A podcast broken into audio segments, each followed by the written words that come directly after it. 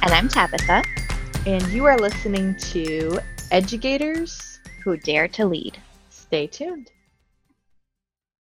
So I've got a wild intro for us today, Tabitha. You know that part in Back to the Future, which is now on Netflix at the time we're recording for this. So I was super excited to introduce that to my kids, and they did not care. But in Back to the Future, thought it was so amazing. And it's like, like it's 2015 and it's 2020, and they're like, "Where's my hoverboard?" Yeah. So there's this part in Back to the Future where the Mighty Ducks are going to lose the championship. And then Dory is just like, you know, just keep on swimming, just keep swimming. And we know if they just believed in themselves, they could click those ruby red slippers and finally kiss the frog and they'd get their own restaurant. You remember that part?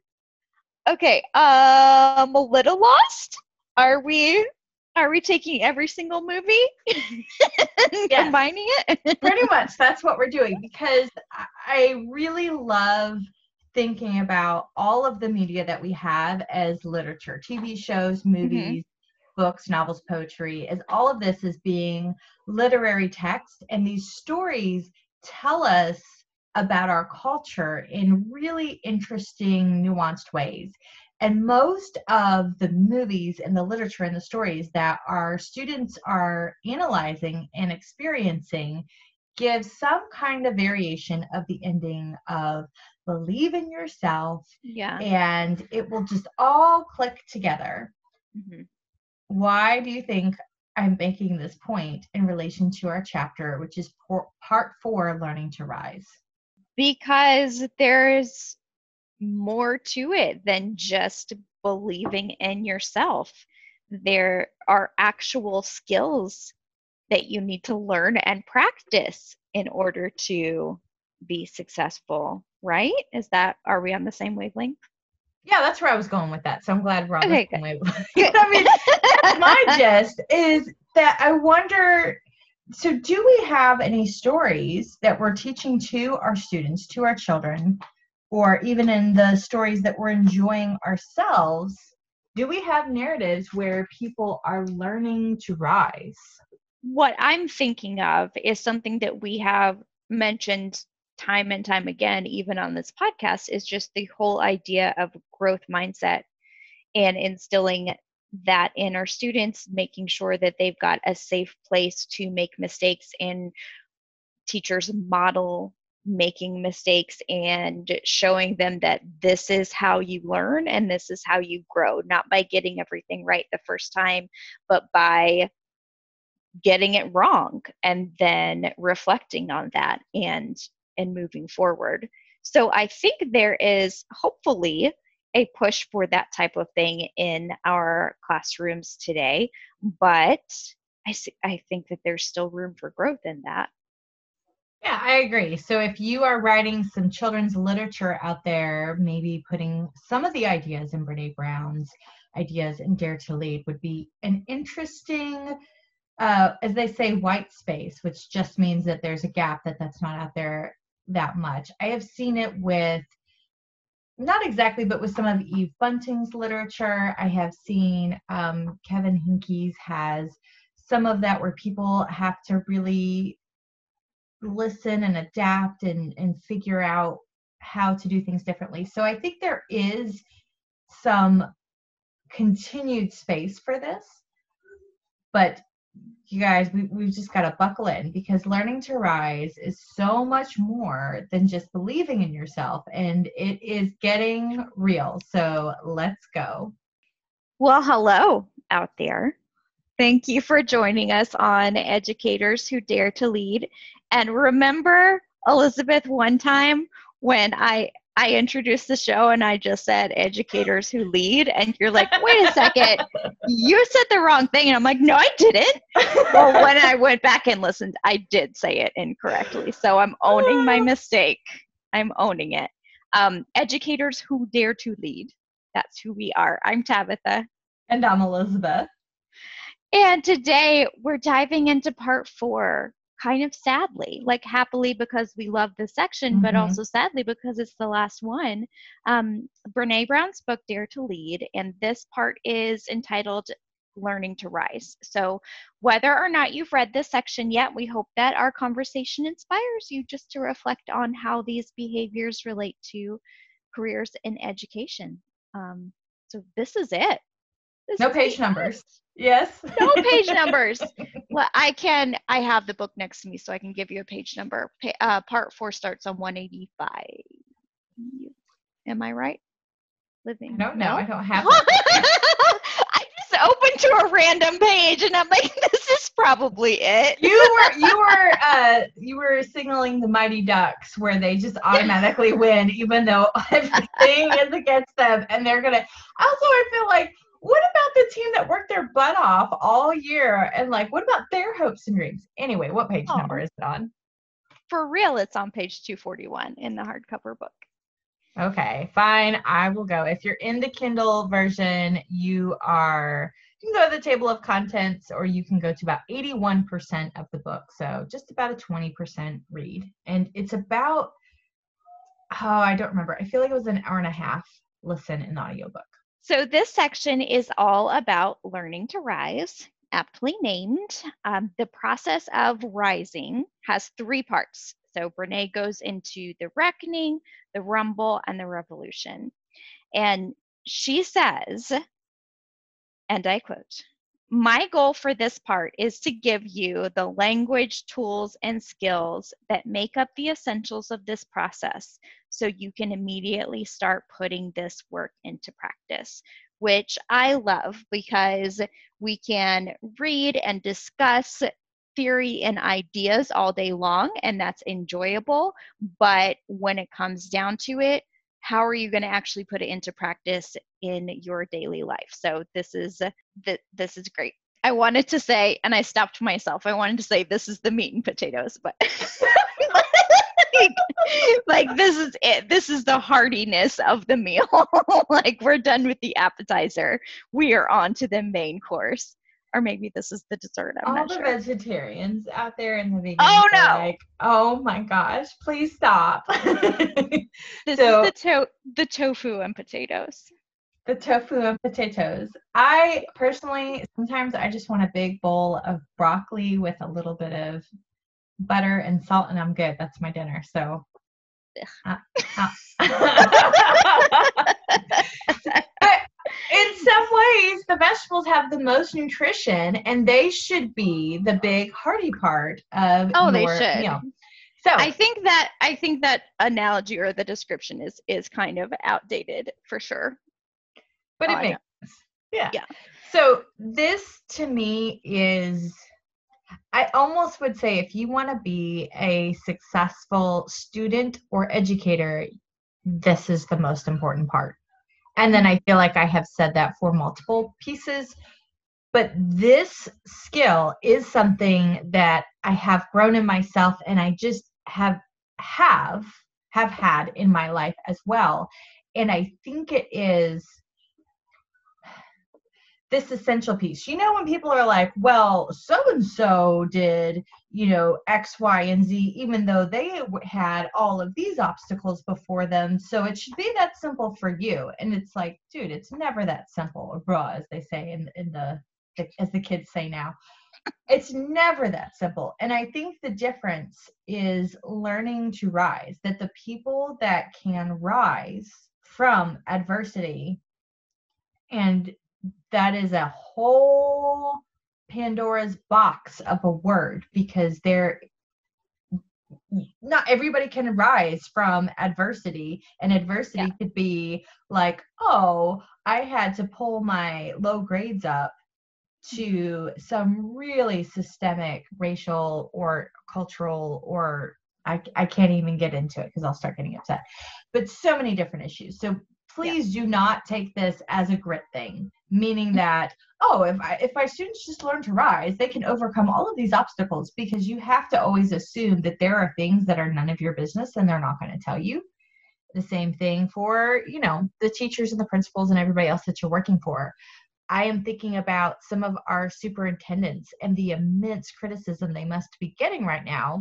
And then also like the immense difficulty i'm having not being critical Mm-hmm. because of all of the um, decisions that they are having to make when we're recording this in August of 2020. Um, the the masks are an issue. Going back to school is an like all these decisions, and no matter what you do, it's going to be wrong. So learning how to rise through all that is going to be essential from the student all the way up to the superintendent all the way up um, through the governing agencies that are making some of these decisions but do not please make the same mistake that sometimes we make with grit saying it's a magic mm-hmm. bullet it'll fix everything all of those other things don't matter because they absolutely do yeah, and I think one of the things that I noticed about this part is that she titled it Learning to Rise. She didn't title oh, it Rising, you know? And I so I Yeah, I think that that which I I don't know if i said rising earlier if I did scratch that. Um and go back to learning to rise because that's what this part is much more about is the learning process and more so than how high you're going to rise because as you are learning oh, yeah. these different skills like every every increment of growth is still growth every step is progress. And that i think is what we need to focus on um, instead of instead of like what is the end goal? Well the end goal is to have risen above all of our adversity. No oh, the end yeah. goal is to continue learning and processing and dealing with your own emotions and your own circumstances and ultimately i think being able to find joy, which she talks about at the very end. I have two mm-hmm. things. Number one, as I was reading this, I was thinking about some of my earlier statements where in our earlier episodes, I would say, as a coach, I really wanted my teachers to be able to take risks and to know and expect, okay, you're going to have learning disasters. It's okay. That's how you're going to learn what works and what doesn't. You can't think of everything. And by taking the risk and doing the thing, that's how you're going to know what you need to figure out. It's in pretty much edu- every um, instructional design process, it's in project management processes where at some point you've got to let the thing run after you do the planning and then you reflect back on what worked and what didn't and then you make adjustments. I completely forgot about this piece where she says before we can expect people to take risks, we have to teach them how to rise. Mm-hmm. And I would like to go back in time, be a better coach, and have maybe worked with some of my teachers a little bit on rising skills, like maybe trying something small, or maybe I didn't have access at the time, but maybe sharing them something that I have done and they can like help me. I don't know exactly where I would have gone, but at least like I will offer you this if I was your coach and you felt that same way as you were reading this. I I um I thank you for your patience with my own process with that. So that was one is that we can't expect people to take risks, including students, including teachers, including principals, if we don't have the support for learning to rise and actually teaching them how to fall, like the parachute example, is is super important. The other piece is we often look at mistakes as shame producing moments and we live in that shame. and it was interesting. I think I talked about earlier in an episode that moment where I gave the presentation and my printer ran out of paper and all that stuff. So it came up as my Facebook memory because I was tagged in the post just a couple mm-hmm. of days ago.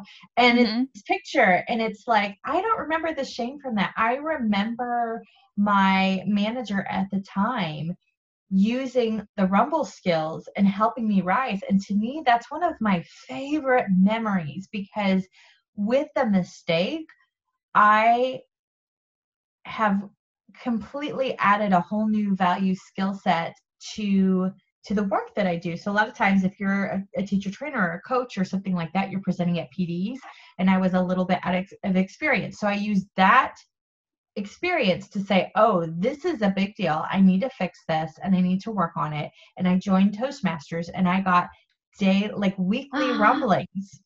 That's when I joined, literally. That was, is your start of Toastmasters. I didn't make that connection before. Yeah. That's cool. That's exactly so I it was like a month that happened in like August and I joined in October. So I was like I was trying to like do webinars or just ask people and another coach did it in a different state and I found my local one. It was at my favorite coffee shop. But that particular group is not very competitive. Some of them are, but this one is definitely um, growth mindset, very like kind and clear and compassionate. They will give you feedback, but it's not. I don't. I don't want to compete with anybody. That's not why I'm here. Mm-hmm. So this is the learning to rise. When when we have something that's a big oops, and you're gonna have them that you know that you have the skills inside you to figure out okay I, I, know something now and i need to figure out what to do about it. And oh look here are some resources. Here are some people that can help me through this. And those to me are a gift because that incident is often what gets cited quite a bit as to you know why people will want me to do x and y or z. It's either the presentation skills that i've learned which is not even the big the big lesson of the story. It's that oh when we gave her this feedback she took it and ran with mm-hmm. it and like did this whole other thing. And you have to be really mindful about what you're investing in. I wasn't investing in the shame. I was like oh this is a big deal into my job now. I'm going to invest the time because it's worthy for me. It, it's not my worthiness. What was the most impactful quote from the section for you, Tabitha? Okay, I will. I have a ton of them, but I want to start off by a, with a quote that's not impactful, but it just like made me laugh out loud when Brene is talking about the ham foldover debacle, which is definitely worth reading. If you haven't read the section yet, please go back and read it. It's it's always fun to me, I think, to like, she been in my kitchen? I mean, yeah, like to read about like yeah, those those personal stories um are always helpful, I think, in making applications. But I love it when she talks about how she had all these plans for her year at, that she thought were going to magically just work out. Yeah. And my secret then, weapon was Pilates. I took one yeah. class and hated it. and she she's like, this will be easy peasy lemon squeezy. And then she says, it turned out to be difficult, difficult, lemon difficult. and I just, uh, I literally laughed out loud when I read that because that is a phrase that I have used before. Oh. I know, even with my students, easy peasy, okay. lemon squeezy. Can I see for just a second? How many times have we seen that in a classroom where a teacher says that and then does all the work and then the students it'd be like long division. See it's easy peasy lemon squeezy. Mm-hmm. all the steps and I'm like okay everybody you know here's my number. What number am I going to drop down? And then they're like four. She's like yeah four. And then she does the next step and it's what's four times eight? And they're like 32 yeah 32 see easy peasy lemon squeezy you know this. And then they they do it on their own and they're probably like yeah difficult, difficult, difficult, lemon, difficult. lemon, difficult. Yes, yeah. they've got to do for the sure. Yeah, yeah, absolutely. So that was just kind I have of been um, guilty, of course. Yeah, that was my fun, my fun quote from this section. But as far as impactful, this kind of, I mean, this is building directly on what we already have jumped into talking about so far. But she says right off the bat, we can't expect people to be brave and risk failure if they're not prepped for hard landings.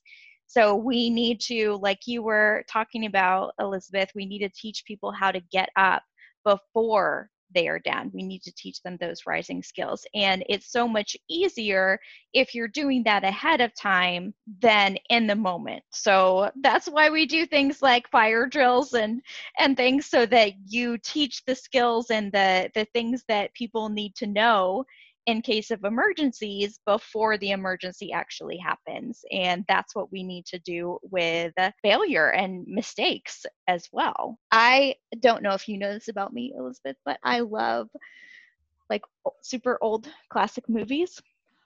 You do? Yeah so i was on a kick like in high school and college um, absolutely love fred astaire and ginger rogers they're my favorite i've probably seen every movie that they've done together and really? know all of the songs yeah they're amazing do you ever have you ever seen any of those movies i have not but i love that same kind of genre of music. I love Ella Mhm. Fitzgerald and I love Billie Holiday and some song came off on I don't remember how it came on. It was like a commercial. I don't remember what it was. And I was like singing all the lyrics and my husband was looking at me like Like, how do you know this? You? Yes. And Why do you know this? yes. And I just oh it oh my god. What do you love most about it?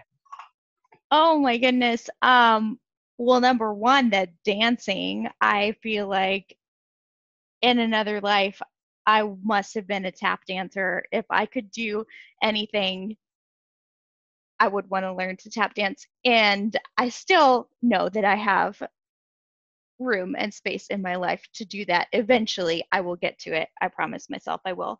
Um, just, I love watching their feet move around and clickety clack. Um, and I, I don't know. I just think it's it's fun. It's like every problem that they have just gets resolved really easily. You always are minute. assured of a happy ending. And what? Is that numbing? or is that Yeah. like is that good self care? What is that? Oh, I don't know. It brings you joy. I think it's Yeah. you come back It's to. just uh, yeah.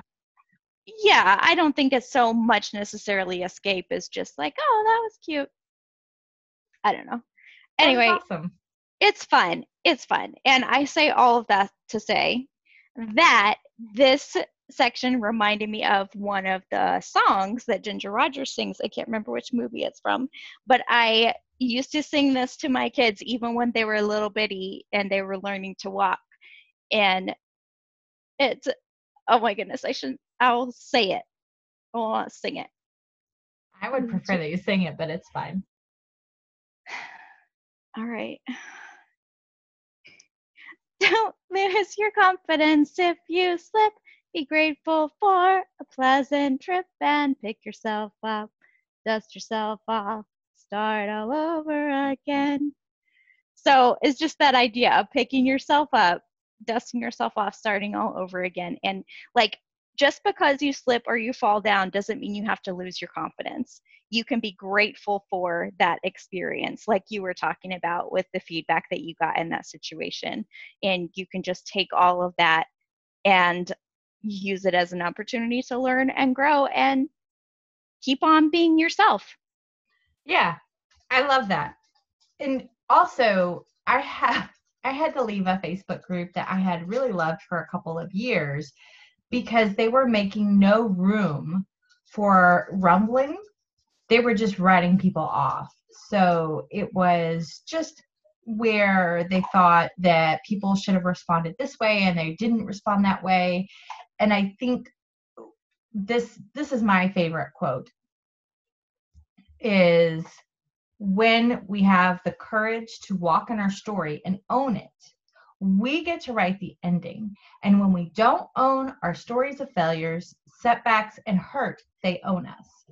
I have in my entire life amassed, I don't know why I said entire life. Obviously, life is the entirety of it. Amassed an incredible amount of stupid things said, perspectives that were not accurate, and you know some shame producing moments that i now am moving into to guilt over we all have. That's that's it. That's life. Like you're gonna make some terrible mistakes. And you own up to it. You have the rumbling. And if you don't allow the same for other people i don't i don't get that. I really don't get that. So I think if you're going to do this, you do it for yourself and you do it for other people. But you can set boundaries. Absolutely, you can say what what this person did to me is not something that I can allow them to have the same access into my life and draw a new boundary. Yes, in my mind, that's how I'm reading all of this. But we own our stories. We own the mistakes. We own the failures, and that's all that's all part of it. I, I do think that most of the best lessons I've ever learned and the, the most that I've ever increased in either emotional intelligence or skills or any kind of success that I've experienced, personal or business, etc., has been from rising from some kind of failure or setback. Mhm. Absolutely. I agree with that.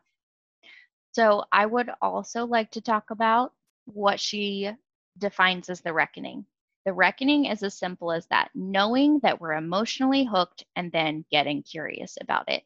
And this is so important, I think, in the, the social emotional learning aspect of the classroom, which I think we've talked about in previous episodes, but helping your students to identify and to name their feelings and to be okay with them with feeling you feel what you feel and that's okay. What we need to encourage students to do is to think through why am i feeling this way? and uh, figure out how to ask themselves questions about their feelings instead of just having a feeling and then just reacting physically to that feeling with yelling or um, name calling or throwing chairs which I know if you are a teacher, you may have been in an experience like that of actual physical altercations with students in your classroom. Um, but helping them to be respectful of the feelings and the emotions that are going on inside of them and helping them to get curious about it instead of just simply have a reaction to it. Mm. I think that is again where we go into child psychology area and behavioral specialist area. So we don't have the expertise. We can see as being, um, I think we call it gen ed teacher, is usually what I have heard it called.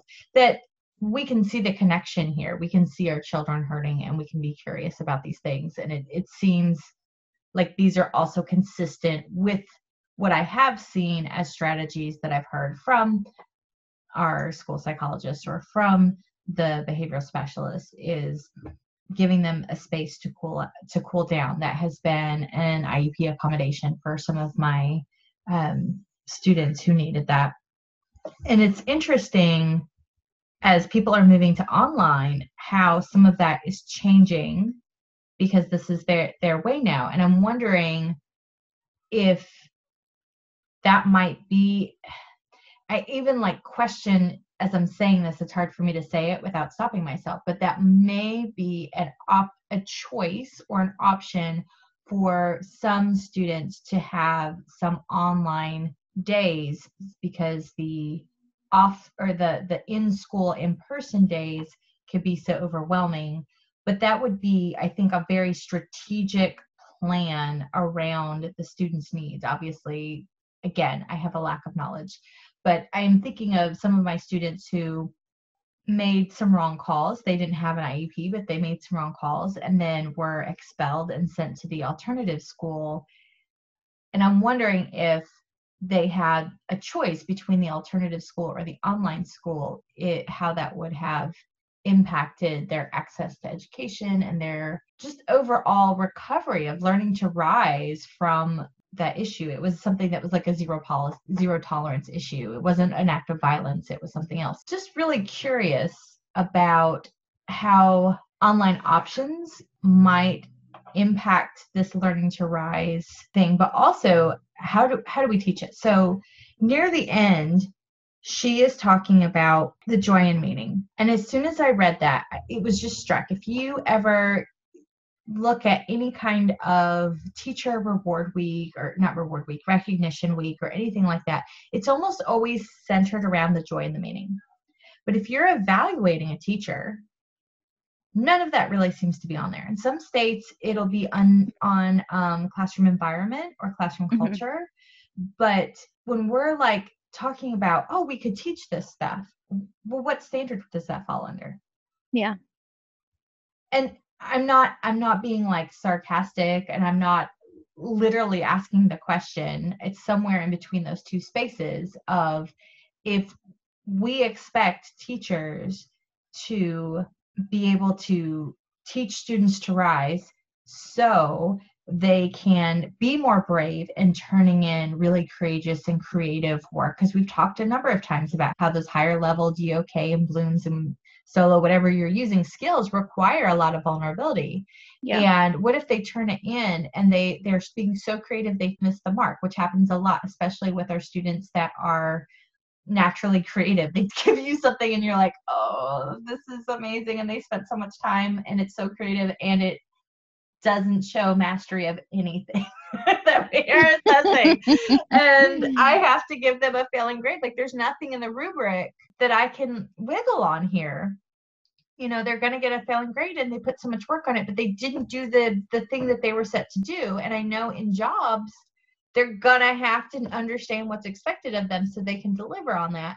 So what do I do? So it definitely has a connection to things that you're going to do as standards related later, but it can't just be something you teach at the beginning of the week. So where is the role of all of this learning to rise and teaching this like kind of explicitly in education? And I'm I'm talking classroom here. Obviously, if you're training or in college, you may have more wiggle room than we do in the classroom with the state standards. Well, something that I was thinking of an application to the classroom is that whole idea of the stormy first drafts and the, the stories that we tell ourselves. Oh, yeah. And because she goes into specifically how important it can be to actually write those things down, the things that you're telling yourself, so that you can then work through and process and find out, okay, how much of this is reality and how much of it am I just completely making up in my head. And it just reminded me of a, a really great journal activity for students. So that fits in with standards. Like we want students to spend time writing. So maybe what we're doing is just change, shifting the focus of what it is that they're writing about. So they're getting that practice of writing in, but then they're. This could also work with ELA because we have speaking and listening standards. But what about science, math, social studies? Well, both science ETE. and yeah, both science and history are directly related to making mistakes and learning from them. Like that's all that they are, right? The scientific method and then also just the yeah. the whole yeah. process of of history and civilization is people as either individuals or as groups making mistakes and and learning from them and moving forward pushing forward in society you know a lot of social studies i think you're going to be talking about culture and you're going to have a lot of what's the like controversial things that you might be discussing and you can't do that without knowing how to rise and rumble and things. Because what if somebody says something that is not okay and you have to talk to them about that? They need to know that you're talking to them about that thing and it's not about their assessment of who they are as a person yeah there's a lot for social studies i think that can be in there particularly mm-hmm. as you go as you go on up I and mean, we're we're getting close to i think it's columbus day coming up in september and that's a very controversial holiday, and I won't say my opinion on it. But anyway, um, so even like what you're you're required to teach by your standards, you know, if that's in your standards and you're required to teach Columbus Day and you your students have controversy about it you have controversy about it that that understanding how we can talk about things in a way that is going to allow everyone to walk away rumbling and and not having to struggle for their worth or feeling unworthy in a class or feeling like people are ganging up on them because they don't agree on them i think is going to be really important. And i love what you said about the scientific method. So what else? Okay. Well i have something else but it's a different topic. Are we ready to shift a little bit? Yeah. Okay. Here's the quote for you in the abs you ready in the absence of data we will always make up stories. So this one really stood out to me as an educator because of that buzzword data right? Data data we, data. we deal with it all the time. And so it just immediately made me start thinking about what stories are we making up about our students? What when mm-hmm. we don't there are details that we don't have or there are data points that we don't have access to mm-hmm. so our minds immediately fill in those gaps um, with stories to help mm-hmm. us make sense and yeah. just remembering that we need to be aware that the stories we're telling ourselves about our students might be completely inaccurate. Mm-hmm. Absolutely. And all the way around, all the way up to your superintendent, to your families, to your coworkers, to your principal, if you're training to the, your other stakeholders, all, all 360 degrees. And also, kind of going back to the social studies example about people that don't a- agree with your perception on you know culture or controversy the stories that you're making up about them. Mm-hmm. and I, I think we just have to really be open to what do i know for sure? Not because i assume i know it for sure but because it's there in front of me the data is. And even that you can't go any further than that. Like you have that one piece of data but you can't assume that that also means that that person feels this certain way about that thing or anywhere in between mm-hmm. but on the and that goes to po- assuming positive intent but i think it also goes to freeing the stress like you're thinking again like oh well, fine. So what am I supposed to do? I still have to make a decision. But it kind of frees it up. Well, if this is all I know, then I can decide this or this and respond this way or this way. And I feel like you have to stick to the issue at hand and how that data affects the issue.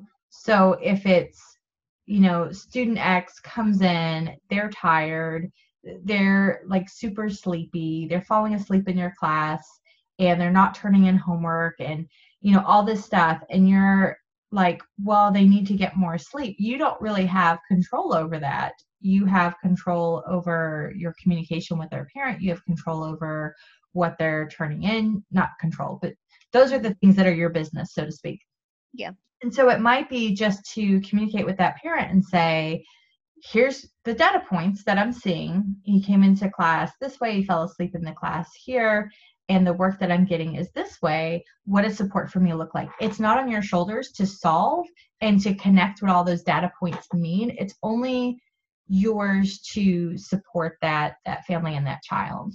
I don't know. Mm-hmm. Do you think I'm off base there? Am I getting too much in the weeds? No, I don't think so. Because it it plays right into the absence of data is where you make up stories and that's what we don't need to do so rely on the data that you have yeah. which i think also goes into anything with benchmarks with diagnostic testing with standardized testing you have some information about a student yeah. but be really careful about making up stories that fill in what you don't know about the student just based on i mean really mm-hmm. their performance on one test on one day gives you a very small sliver oh, yeah. of information about who that student is as a person and what they are capable of. So even when you do have data, just make sure that it stays in its place, that you don't expand that data to make your story, to fill out the details of the story that might not be true. What are your thoughts on sharing teacher observations or even um, if you're a trainer like group information from instructor to instructor educator to educators. Do you think that it should be a clean slate every time or that it is beneficial to know hey this group really struggled with and i'm talking more of these um, behavioral pieces than the mm-hmm. academic pieces? Obviously well maybe not. But let's start with behavior. We can go into academics if we need to but you know this this group had a really difficult time staying on task or this student and I'm, I'm trying to think of something that would be like appropriate to share but i think a lot of times those are shared in best interest and some people feel like you should share them and some people feel like you don't what do you where do you stand on that the phrase that pops into my head is what we've read in this book and talked about before i think but that has not been my experience. So mm. mm-hmm. even if you're saying to someone, oh, this is what this group of students are like, or this individual, or this entire class, this is what they're like. Really, you can't make a generalization like that. All you can say is, this was my experience, and leave room for that other teacher to say, oh, well, that is has not been my experience with them because it's a different year, it's a different classroom culture, it's a different teacher, they've grown, they've matured. Like there's so many different factors that could have changed. Um, so I don't think I have a hard and fast opinion of you absolutely should or you absolutely shouldn't. But I think that if you, whatever information you do share, just be careful that you're saying, this was my experience based on the time and the um, circumstances that I interacted with this class. And, you know, just leave room for the new teacher to have their own experiences. I think I'm with you. I tend to err on the side of just let them have a fresh start and a fresh year. Really with you on that one. Yeah. Because I think it goes to another quote that you have about anxiety. Do you want to read that one? Oh, oh, I can't believe I skipped over that. I had scrolled down so I didn't see it. This was one of my favorites. Okay. Um anxiety is one of the most contagious emotions and calm is equally contagious. So my experience with this goes back to um, when I was teaching in the preschool and kindergarten classroom. And one of the best pieces of advice that I got was to model what you want the students to do and that sounds really simple but it was just mm-hmm. something as easy as if you want to lower the volume in your classroom then start whispering don't start yelling you know um, so just thinking about how the teacher sets the tone for the classroom and that is contagious that's going to bleed over to the students. So if you are anxious if you're agitated if you're angry if whatever you are feeling or whatever you are expressing those are the types of things that are going to carry over to your students especially anxiety and especially calm. So if you are teaching find a way to get that calmness across instead of that anxiety because it is going to feed and feed and feed and just go in a wave across your classroom. Okay, so let's dig into that because she has these six ways that people tend to deal with pain. And you have a quote about the reckoning. You have it under letter D in the notes. I know you guys can't see our notes. It's yeah. okay. Yeah, so we talked about this how where she said the reckoning is as simple as that, knowing that we're emotionally hooked and then getting curious about it. So if you know you're emotionally hooked because the class is not listening, they're not following directions, they're you've got like 10 different kids doing things that you need to call out and getting each other riled up. And we've all had those moments where we feel like everything is out of control. Maybe maybe you have it i'm just going to be vulnerable and say that that i have. That's a failure that i've had. You want to just like yell at everybody to be quiet because nobody is listening. And so you start you start whispering because that's how you know that you're supposed to do. Something that has worked for me is just to go and like try and go like one desk to each other and try yeah. to basically like spread the calm like a ripple. But yeah. that it so what happens when everything doesn't work? So this idea of a reckoning, I have felt in the past that feeling that overwhelm is a or that anxiety is a failure of mine and then i get anxious about the failure right like she said at some point like great now i'm feeling shame about feeling shame mm-hmm. so mm-hmm. reckoning as as simple as that and you kind of like the last thing you said, you were like, oh, well, it's just so simple. But I think the simplest things are in some ways the best things because in these moments, you can't sort through complex thoughts. Mm-hmm. You're like, I need to apply some kind of strategy. apply is kind of lower level. So you need something even easier than that. So knowing that you're emotionally hooked, I'm emotionally hooked into what's going on in my class. Why am I feeling this way? And then I would probably go to something like I said about the printer in a couple earlier episodes. Well, because nobody is listening to me and they're not following my directions. So, how do you get yourself unhooked enough to where your calmness is something they can actually feel instead of you just totally faking it? Well, one of the practical examples that Brene gives us is the idea of tactical breathing, or she also refers to it as box breathing, I think. But it's just taking the time to, oh, it's counts of four. It's like breathe in. She tells, she says it in the book. Yeah, I think yeah, that's But- something that you can look up if you're if you're interested. Yeah. I had a teacher that would always say, I'm, I'm counting to 10. And it was like she was looping us into her stress. And I just thought that she was like, that was stressing me out. So, Uh, you know what I'm saying? Like, how she's like, I'm up to here. And I was like, uh, very, I remember that's all I remember about her is that she yelled a lot and she was always telling us what her stress was. I remember where her room was in the classroom. I kind of remember what she looked like. And I remember for some reason her child was in the class and wondering like if she yelled at her child as often as she yelled at us. And hmm. it's clear to me now as an adult that she must have really had a hard time with anxiety. And now I have so much more empathy for her than I did as a, as a child. So if you're experiencing that, like what do you do? Like can you just sit there and in the back of Maybe the class while it's going crazy?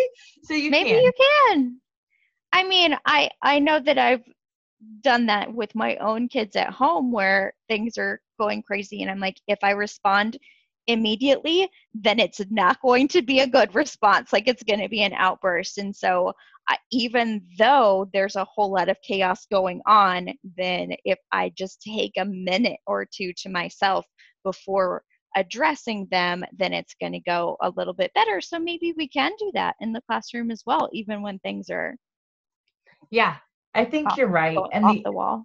We think that sometimes students want like a very Pippi Long style kind of life where they can just make their own rules and do their own things. But what they really want is structure. They want to know that they're safe and keeping that that classroom culturally safe or not cult- well yeah culturally safe but academically safe is what i was trying to say but mm-hmm. also that if they do break the rules that you will have and i say control here in a very different way than was kind of what i was student teaching but that you will be the one that keeps them safe that you can get that classroom back to working. And it might be where you look to your your leaders both your your vocal ones and your quiet leaders and you kind of go to them first and say hey you know what's going on where the direction's not clear? What do you guys need help from me? And then instead of feeling like we're going to get so in trouble they can kind of loop themselves back on track that you're actually going to expect this kind of behavior is that helping them learn to rise? Like they, they're getting off track with the behavior and then you're kind of like swooping in there and asking them what they need? Or how do we not mow the path for them? Like she said as the parents were lawnmower parents. Because if we go in there and we're like all right everybody stop you're going to do this you're going to do this and we pull them off the track and don't let them do that activity as you had explained it i think in a way we are lawnmowering their path it, it learning to rise is maybe teaching them how they get themselves back on track when they didn't I don't want to say follow the directions, but when they're they're not being productive, your class rules about being productive. So like, hey guys, uh, tell me what you guys are working on, and start off curious, and then if like, oh, we're really not, you know, working on anything, we were just we weren't really sure what to do. Like, okay, well, we're going to be productive that's our class rules. So what do you guys need to do and what do you need from me? And then it's more along that lines or what so how can you i don't even know what i'm saying but what are your thoughts about learning to rise and then like classroom management? What was going on in my head was in asking questions and being curious, you're going to want to put the responsibility back on the students. So just asking them questions that are not just giving yourself information about what's going on, but helping them to process and recognize what they're feeling in the moment because that's what the first step is that's what reckoning is is realizing what your emotions are and figuring out why so maybe instead of jumping immediately to what do you need from me? which i think is still a fair question because you're still putting it on the students to identify what their needs are and articulate what they need from you but just putting it on them like what's going on inside of you right now? And how are you going to figure out your next step? Um, Yeah. So having like, you know, your little clipboard that you have in the classroom. So I was showing you my little Rocketbook and my little journal, but you have your little clipboard that you're taking notes. They don't know. Maybe you're writing down their names. Who knows? Mhm. And you're writing down like my story first draft, and but then you have to make sure nobody sees that if it's going to Yeah. be really open and vulnerable, unless you've got like some kind of code. But it's like my emotions. I'm feeling frustrated. I'm feeling overwhelmed. I feel like the class is out of control. My body, I can feel that my neck is tensing. I'm thinking that my students don't appreciate me. I'm thinking that um, Mhm. I, I'm getting in trouble. I'm not a good teacher. I'm not good enough. And then my beliefs. Well, I guess those would be your beliefs. You're you're believing right now that you don't have the capability to get the class to be productive, and then your actions are just to kind of maybe like just sit there and like want to cry. Yeah. but that's the first draft so the 2nd Mhm. draft is is kind of maybe looking over that and looking at the data and saying like well what's really not true it's not really my ownership to make them do anything it's my ownership to to facilitate to put that back on them but to show up curious first because maybe i'm hearing them laugh and be silly about something that is actually relevant to what we're doing or maybe they are filling each other each other's marble jars Mhm. and it's brief so it's like hey like how are you guys doing what's your group working on and then you get more data points go back Yeah. in time and be in the classroom again I know this. Yeah, we have had our conversation today has been filled with classroom examples, and I've just been transported. Like I keep imagining myself back in my physical classroom, my very first year of teaching when I was teaching Mhm. third grade, and watching myself with those students and thinking about all the things I wish I could go back and do differently. Yeah. Knowing what I know now. I think that is how we we help and and lead and train and work with other teachers though is that we do own our story and we can say I did this too or the story I'm making up has been very useful to me personally. I've not used it much professionally and I, I want to dig into these 15 story rumbles. So I don't think you could just open up these 15 questions day one. So I was curious about what your thoughts were on the Rumble starters. oh man. Like, you can't go say, you know, I feel pissed that we had to do this assignment because I just don't want to and I'm tired. Like, you can't say that to your teacher. And I think a lot of times when people have used Rumble starters, and I don't have all the data in front of me, but I believe that there is some pretty interesting data points on um, students of color, particularly female students of colors who, who of color who do use Rumble starters, but the word choice that they're using is very assertive in a way that a lot of teachers are not used to, and that ends up getting them some kind of punitive consequence. hmm And then here we are with Brene saying we should do this. So they, if you're going to do this, I think you've got to be really open to maintaining composure as the adult. So I, I don't know if you need to have models for the students or how you would make that work in a classroom so that, you know, the other thing is people are videotaping everything nowadays.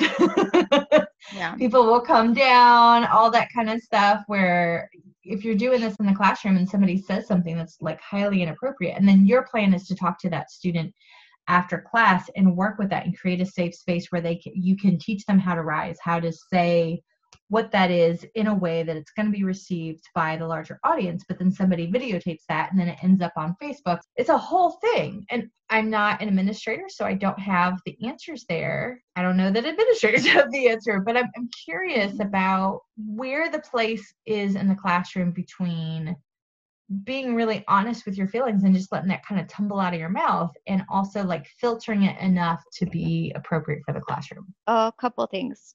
mm-hmm. So we can't hold students to expectations that they are unaware of or that they don't know how to Yeah. do.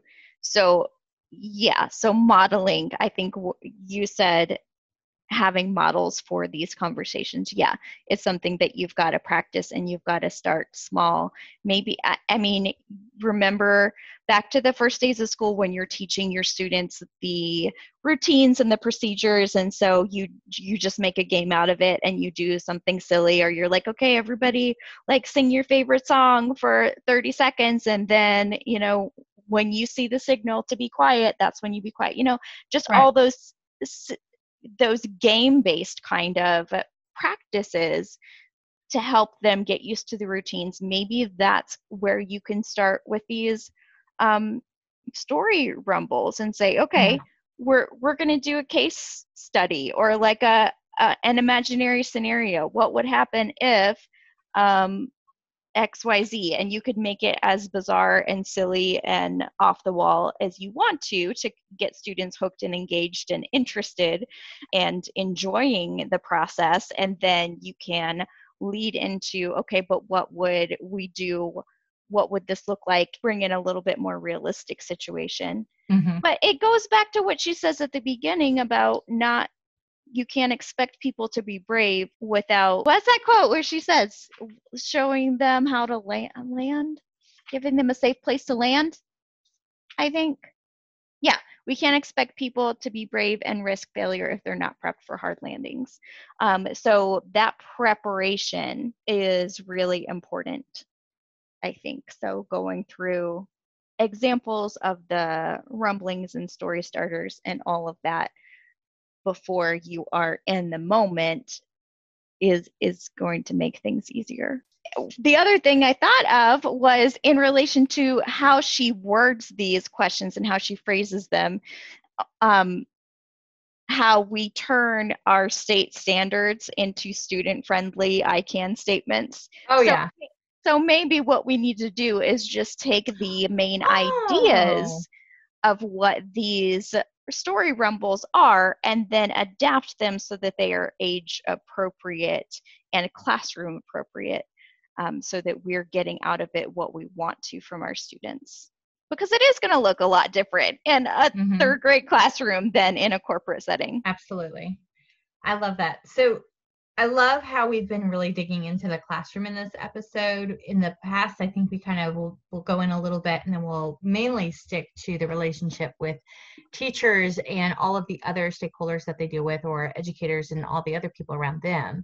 So let's go up to that for a little bit. Let's say you're an administrator and you want to work with your student your staff on helping them to rise strong, particularly around really everything, but dealing with difficult feedback from you or feedback and work from parents. Um, you might have some people that you're going to work on this more intensively with, and then you may want to kind of implement it as something that in this school we we help each other rise. We support rising. So if you were going to do something like that, are there any of these 15 process pieces that you would focus on or kind of what are your thoughts around that? What i really liked was the idea of setting aside time for people to check in on their stormy first drafts. So for them to come to leaders of school leaders mm-hmm. and say hey here's the story i'm telling myself. I just need to check in with you on mm-hmm its accuracy and reality and mm. making sure that you are giving teachers space for that mm-hmm. and you know kind of like that open door policy and letting them know you know if they say up front hey i've got a stormy first draft it's going to come across really messy yeah but i just need some perspective um, as long as as long as the teacher is prefacing it with that um, and you know you still want to try to be as respectful as you can in that conversation. Yeah. But if you acknowledge to your school leader up front, this is going to be messy, but I need you to know what's going on inside mm-hmm. my head so that you can help me navigate it. Um, I think that's really important is leaving space for teachers to process their stormy first drafts and mm-hmm. um, and help them walk through oh oh no that's actually not where we are at all or, there is a little bit of truth to that but let me tell you why. Yeah. What do you think about the idea like let's say you are working with your staff on your online learning methods like what you're going to do like this is what we're going to do this is our new way we're going to do this would you if they were in the building do the post-it note thing and then also if they were not in the building would you do like an anonymous google form and just ask them everybody for the stormy first draft and then just collect those together to look for patterns? Yeah i think that's a good idea because there are even if you offer an open door policy yeah. it doesn't mean people are going to walk in to that door. I mean we've seen that. How many times have we held open office hours and nobody comes? Well i think the trust has to be there. And i'm saying this and then i feel like it's it's not what she said, but the trust has to be that. They have to believe that if they yeah. come into that door and it's an open office door, that it's not just that the door is open, it's that your mind is open. And if they yeah. haven't seen that, or you know, I think you've got to fill some some marbles first. If you're not getting anybody all year in your open office door, then I think you need to be curious and really start listening to the data points that you have. And I'm not just talking about numbers, I'm, I'm sitting back and just kind of really thinking about you know are you present in classrooms are you seeing what people are doing do they feel like you know them because it would be hard for me to come to uh, somebody's office door and do a stormy first draft if i really had almost no interaction with them Oh, absolutely. And that's where I think what you said about uh, more of an anonymous way of collecting stormy mm-hmm. first drafts is probably a good way to start adding mm-hmm. marbles to your jar and and building that trust because mm-hmm. if they're seeing you say hey look at all of the stories that we're telling ourselves collectively as a group let's work through them together then mm-hmm. hopefully they would feel more comfortable coming one on one let's go another direction. Let's say that it's you and you're a teacher. I feel like I'm like interviewing you or something, but it, you always have such good answers because you work so many different roles that your perspective, ability to switch perspectives is something that is just such a wealth of knowledge. So, your administration has not read this book, does not practice the majority of, of these items. Very typical school setting. We're not going to go extreme in any of these, but but you have and you want to have conversations with your administration about some of the things that you are concerned about you want to go with them with your stormy first draft but they don't know what that is. Mm-hmm. what would you do i think it's a pretty okay i think that you can explain the idea of a stormy first draft pretty easily without using those words just this this is the story you, I'm telling myself. I don't yes. think it's accurate, but I need you to fill in yeah, what I'm I missing. If you said that to anyone, even if they're not familiar with Dare to Lead or Brene Brown at all, they would understand what you mean by that. So if you maybe not going in and saying, "Here's my stormy first draft," then they would probably look at you like, "What? I don't get it." Um, but yeah, I think just prefacing it with, "Here's the story I'm telling myself." Is it accurate? Okay, so there's two things. Number one, that takes some courage. Oh, and that's what this whole yeah. book is about. So, yeah. so recognize that you're gonna lean into your courage. Re- remember, you're going into the arena and you're not empty-handed. You have your values, and those will help you listen. You are brave enough to listen. Mm-hmm. So when you ask them that question, ask them more questions back on their response, and and let them know that you really want to understand mm-hmm. might even have a notebook like we were saying earlier with the students doing a journal maybe you have a notebook with just some of those phrases jot jotted down so that you can lean into those maybe your values are like you know big bold print in there but i imagine that there's a lot you don't know about your administration and their struggles and their stresses and mm-hmm. the human things that they may be dealing with. And if they're not familiar with this, if nobody has ever done it, their first reaction might be defensive. Like, Mhm. Why would you make that story up? Mm. And here's here's the thing. Number one, if they've never done it, kind of like maybe go with it and be like, you know, I'm I'm making this story up because I don't know, and that's I, I want to understand what what this is. And if you can just keep leaning into that, that might help them through help them out of that defensiveness. But we've said it in another episode you can't judge the impact good or bad of a conversation just by the moments when you're in the conversation it might be that that conversation with your administration administrator changed forever the way that they understand the story that i'm making up. Like maybe the next time that somebody did that they were able to better receive it. Or maybe after they left that conversation they were like going through their own stormy first draft without realizing like "Ah, i can't believe i was so defensive with that teacher. Because i can tell you as anybody that served uh, and worked with teachers that is absolutely what we do. And it's what we do with as a teacher working with our students and parents and all the way around. We're like oh man i wish i had remained more calm in that situation. Or oh i wish Mhm. i hadn't said that. So you have to feel like their humanness too that maybe after that conversation they're regretting maybe what they said. And it might be that they even later on with somebody else like tried it out to see what happened. The, well the story i'm making up about the ham sandwiches when they're at home.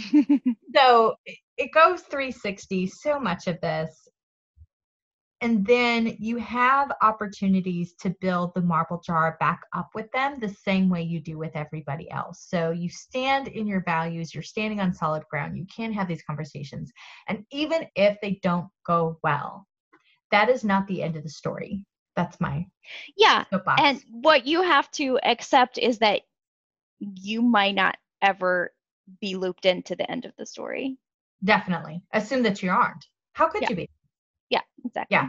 You don't know where where it's going to lead. Yeah. okay let's talk about some good stuff what was on your joy and meaning list Like what brings me joy? So she talks about there was so much in this chapter, I don't even know how I'm remembering any of it. So she was talking about the gifts of imperfection. She wrote about the importance of a joy and meaning list and the power Mhm. of actually thinking through these questions. When things are going really well in our family, or you could say school or classroom, what does it Mhm. look like? What brings us the most joy? When are we in our zone? So I like that the first thing on her list for a family was sleep. oh my goodness. Yes. Yes, it is sleep. Sleep is number one. If you have ever had the experience of having children who didn't sleep well in their Mhm. early years, then I think that would be uh, even more important to you. And that was definitely my experience. I spent probably, oh, five to seven years of my life not sleeping well. So it's really important. Um, Okay, I'm going to pause you right there Okay. I feel like you have some more. So, what does that mean when you have to choose between like doing one more thing for your classroom or getting a good night's re- a good night rest? And you just go to sleep. You just go to sleep because Yeah. you're going to be able to better handle those emotional that those those emotional pieces in your classroom if you're well rested. If you're constantly running on empty, you are going to make some big empathetic fails. Yeah, and- I have. I've fails. I've chosen sleep over work tasks and teaching tasks and grading tasks many, many times over the years, and I don't regret those decisions. I think this is where it speaks to the revolution too, because I feel like it's one of these things where we keep piling things on for teachers, and teachers just get it done. But then we also have some real shortages sometimes in the way that we respond to students and those empathetic fails. There's a million stories of, you know, "Well, my teacher did this or my teacher said this, da, da, da." and I think it's because when those things happen, sometimes there's just big misses, but sometimes it's because we're always running on empty. Mhm. And when we stop doing all those busy tasks and we focus on our joy and our meaning in our classroom, I wonder if, as a group, that would be an educational revolution and going back to the whole child and going back to educating humans first and content second if mm-hmm. that is something that would start happening because it's not getting done. We can't it, it's not working. We can't just keep asking people to do more and more and more. And i say that with a whole mixed bag because i really believe in strong instruction and i believe in being clear with the expectations that we're asking students to do and i believe in having good objectives and all of those things. I just also think that it's about prioritizing. Mm-hmm. So what else was on your list? I just I saw that sleep thing and I was like, oh yeah, we we got to talk about that for a second. Yeah. Um. I when I read this, my instead of taking the time to go through what's on my personal list, I was like, oh my goodness, this is like such a great classroom activity, and my that's where my mind immediately went, like thinking through. All right, this is our beginning of the year building culture activity like we are going to come up with our joy and meaning list as a class so that mm-hmm. we can recenter ourselves on on joy. So now let me stop for a moment and, and think about what is on my, what is on my list. Uh sleep is definitely um what's the opposite of chaos? Organization? I was gonna say like calm or peace. Calm yeah so uh, like yes even recently i just have been in such a busy season of life the past couple of weeks that everything that has to do with my home environment has kind of gone haywire and everything was just basically a disaster. Oh, and so no. once I and I was really feeling that it was affecting me in every way, shape, and form. And once I said, you know what, I'm just going to take the time and I'm going to go through and get everything cleaned out and organized the way that I want it, that is, I recognized how important that is to me mm-hmm. to have um, order. Order. Yes, that I think that's the word I was looking for. Mm-hmm. Have order in my physical surroundings. I think that's definitely one mm-hmm. of the things that would be on my list. Mm. So your list would be sleep and order. Sleep, order. Um, I like what she says about um, white space, like just having time to hang mm-hmm. out without an agenda, um, because I really enjoy accomplishing things and having things on my to do list that I'm getting done. But I also recognize the need for space where you don't have to be getting anything done. Mm-hmm. Um, I see in you the connection, the connection with the students, but also in the classroom, I see you really needing that. You talk about it all the time the, the mm-hmm. social emotional learning, the whole child, the understanding of their development and what's appropriate. So it feels like I don't know the words in there, but that would be on your list just from what I've seen you talk about before in the past. Oh, absolutely. I agree with you on that. Because your original list was like sleep in order. I was like, this does sound like that was just the very beginning of my list. I just put there, you on the spot. You didn't know I was yeah, going to ask any of this. Yeah, no, there's a lot more. I will admit that there's a lot more, and probably what's going to happen throughout the day today is that I'm going to keep coming back and texting you and be like, oh, and this is on my list, and this is on my list, and this one too. so I don't think it ends there by any means. No, we what have like you? Well, we have an outline, and then I throw like 17 questions at Tabitha in the yeah. moment, and then we yeah. don't do any of the outline pieces. You're the queen. You're the queen of throwing in spur of the moment questions. I am curious, so I think that would be on my list. I have found that being curious is not about curiosity killed the cat, which is a really strange whole proverb, but it it allows for I value emotional consistency, but I have found that that can be something that's difficult for me. And when we were going through those six um, ways that people respond with the chandeliering and all of that, I actually mm-hmm. sat down before our meeting and asked my husband, like, which one of these are me? mm-hmm. because he knows me, I think, sometimes better than I know myself.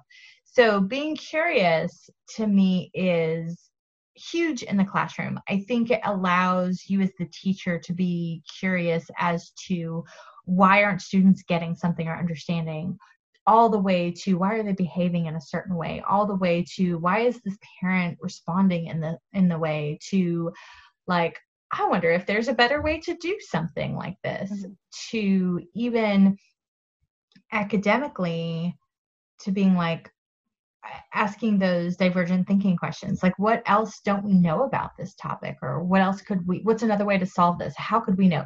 I just think curiosity is at the heart of the academic piece the social piece the emotional piece and the relationship piece for me. So curiosity would really be up there. Sleep yeah. is just something i have good boundaries around sleep which is great. I go to bed when I'm tired. I just know that about myself. I'm not doing anybody any good if I try to stay up super late. Sometimes I'll get up early, mm-hmm. but that and having good boundaries around when we're working and when we're not. So I don't I I won't like to communicate with my children's teachers after hours and I don't communicate with parents after hours. And when I was in the classroom, I often didn't answer emails after hours. And then when I did respond, I would be fully, fully present, kind of teaching them a little bit of the rising that they that it would all be okay that i could always respond well that if things were even they if they were just so so angry about something that i could call them and work through it and really listen to them and be courageous enough to listen. And uh, honestly, all that came from retail. Ah. After dealing with 10 years of people, you know, I was the, uh, yeah. the returns desk. So uh, we've kind of, I think we talked about this before. We've trained people that you're not going to get what you want unless you're, you know, really angry. And yeah. a lot of times it doesn't have to be that way, but some, sometimes it is. So teach so presence being very present and having boundaries around work time.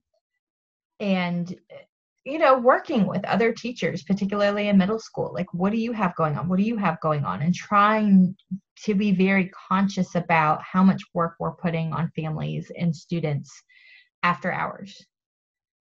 That i'm not having a big project is the same time the science teacher is having one do. And that was something that our administration communicated was important to us. So for me, the joy and meaning, I think, is being curious, is um, res- being present, and having good boundaries around rest. It's connection on more individual than the group. I think if you want the group dynamic, the group culture to thrive, you've got to work on the individual level and go up.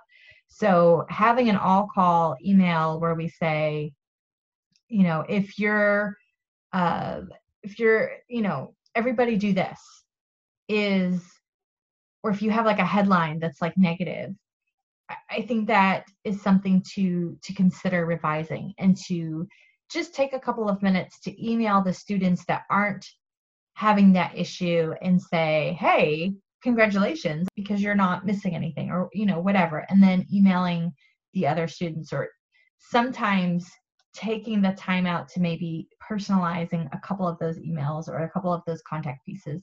And I know that takes a lot, but I think it's worth the return on investment to use a business term to focus on individual individuals as we have time to. So those I don't know if I'm answering the question right, but I feel like I get the most joy and meaning from those things and the white space, I think you're a thousand percent right. And we've built that into this podcast. I was in a group and somebody was saying they interviewed a guest and something happened with the audio and it wasn't good. And they're like, what do I do? And I was like, don't do that. like we structured our podcast to give us a week off in the summer because we were like life man like who knows what could happen in the summer? And it was great because you moved and we were able to use it. And then we're also structured to where we're about two and a half weeks ahead. And that allows the white space so that if we're not feeling it we're good. Or even if there's a week where we're like you know what? Let's record one wednesday night because saturday we're, we want to go up to the mountains or mm-hmm. whatever that you've got to build in the white space And I build that into my calendar. It says lunch and new business. And I block off an hour. I rarely take an hour for lunch, but I will block that off for whatever email that I'm going to have to deal with that day that's going to take that extra half hour. And I don't stress because it's there.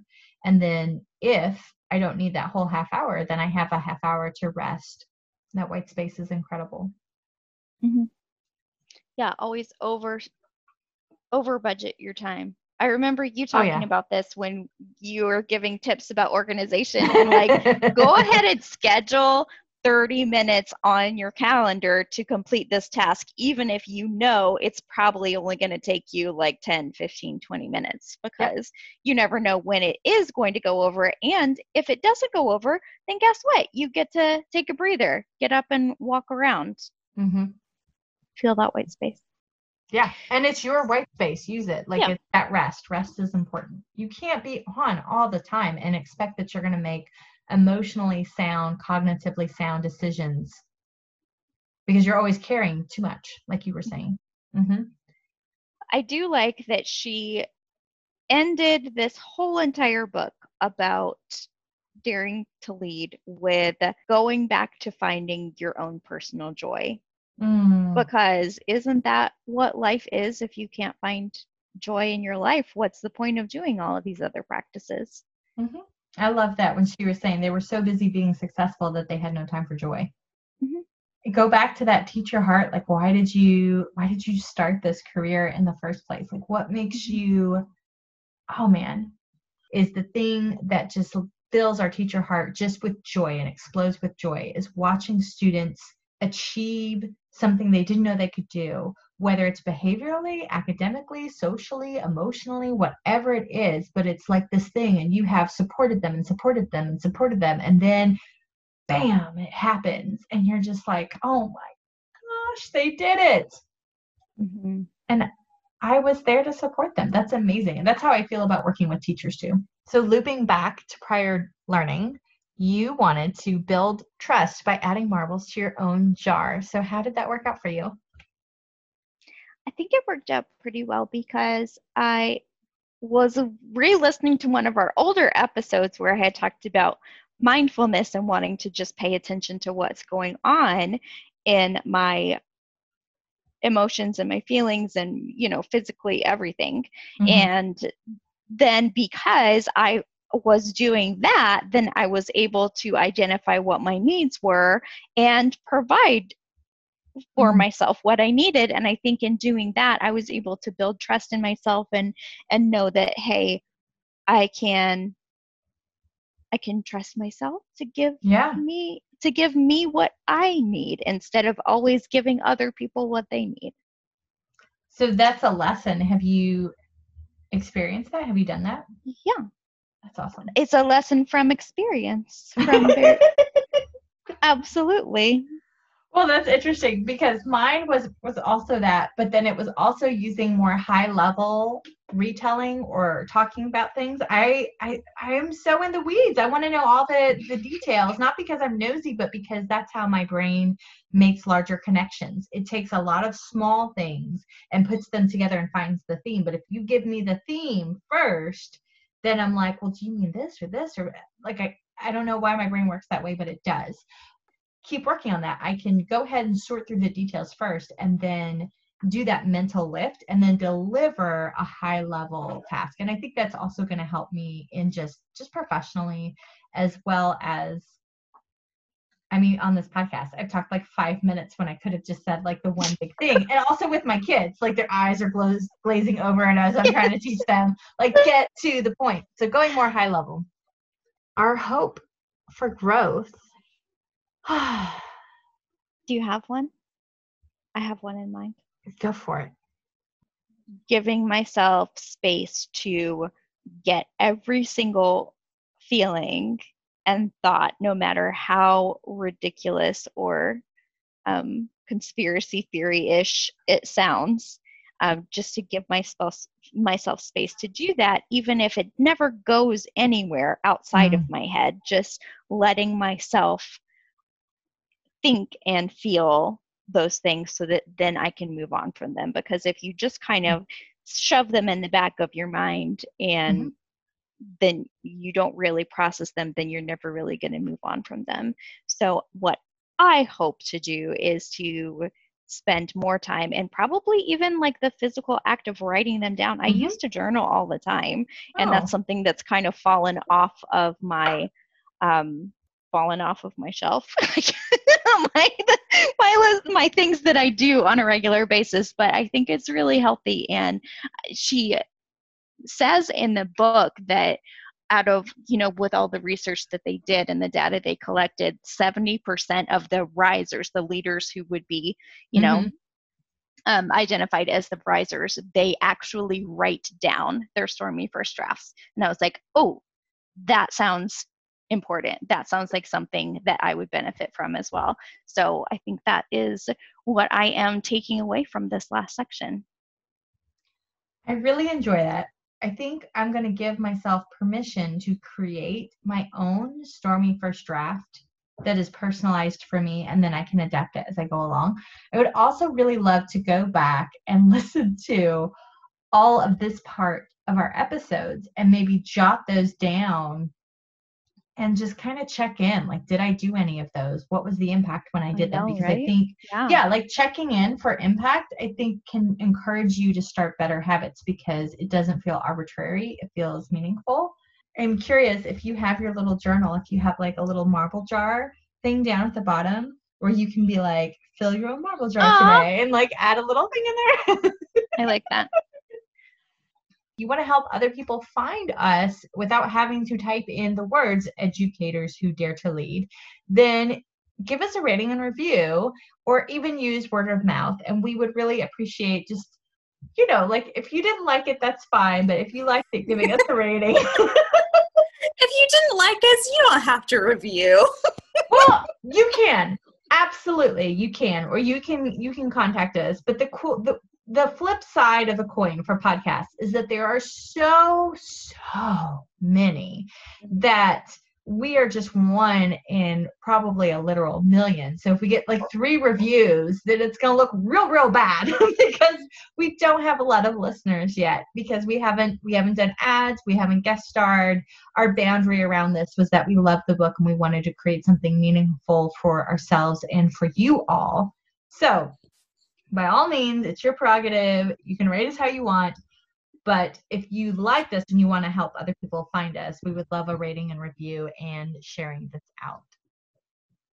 Yeah. So, and you can also follow us individually. Did we say that mm-hmm. yet? Nope. Okay. Um, on Instagram, I'm virtually Tabitha, and LinkedIn, I'm Tabitha Sekuras, S E K U R A S. Um, and I'm Elizabeth Walker Ike on Instagram and Elizabeth Ike on LinkedIn. Ike is spelled E K. And next time, we're going to unpack our entire journey, including the responses um, that you've given us if you have been on the Facebook page. And we'd love for you to join us. So, until next time, keep daring, be brave, face tough conversations and live with your whole heart. I'm Elizabeth. I'm Tabitha. Bye. Bye.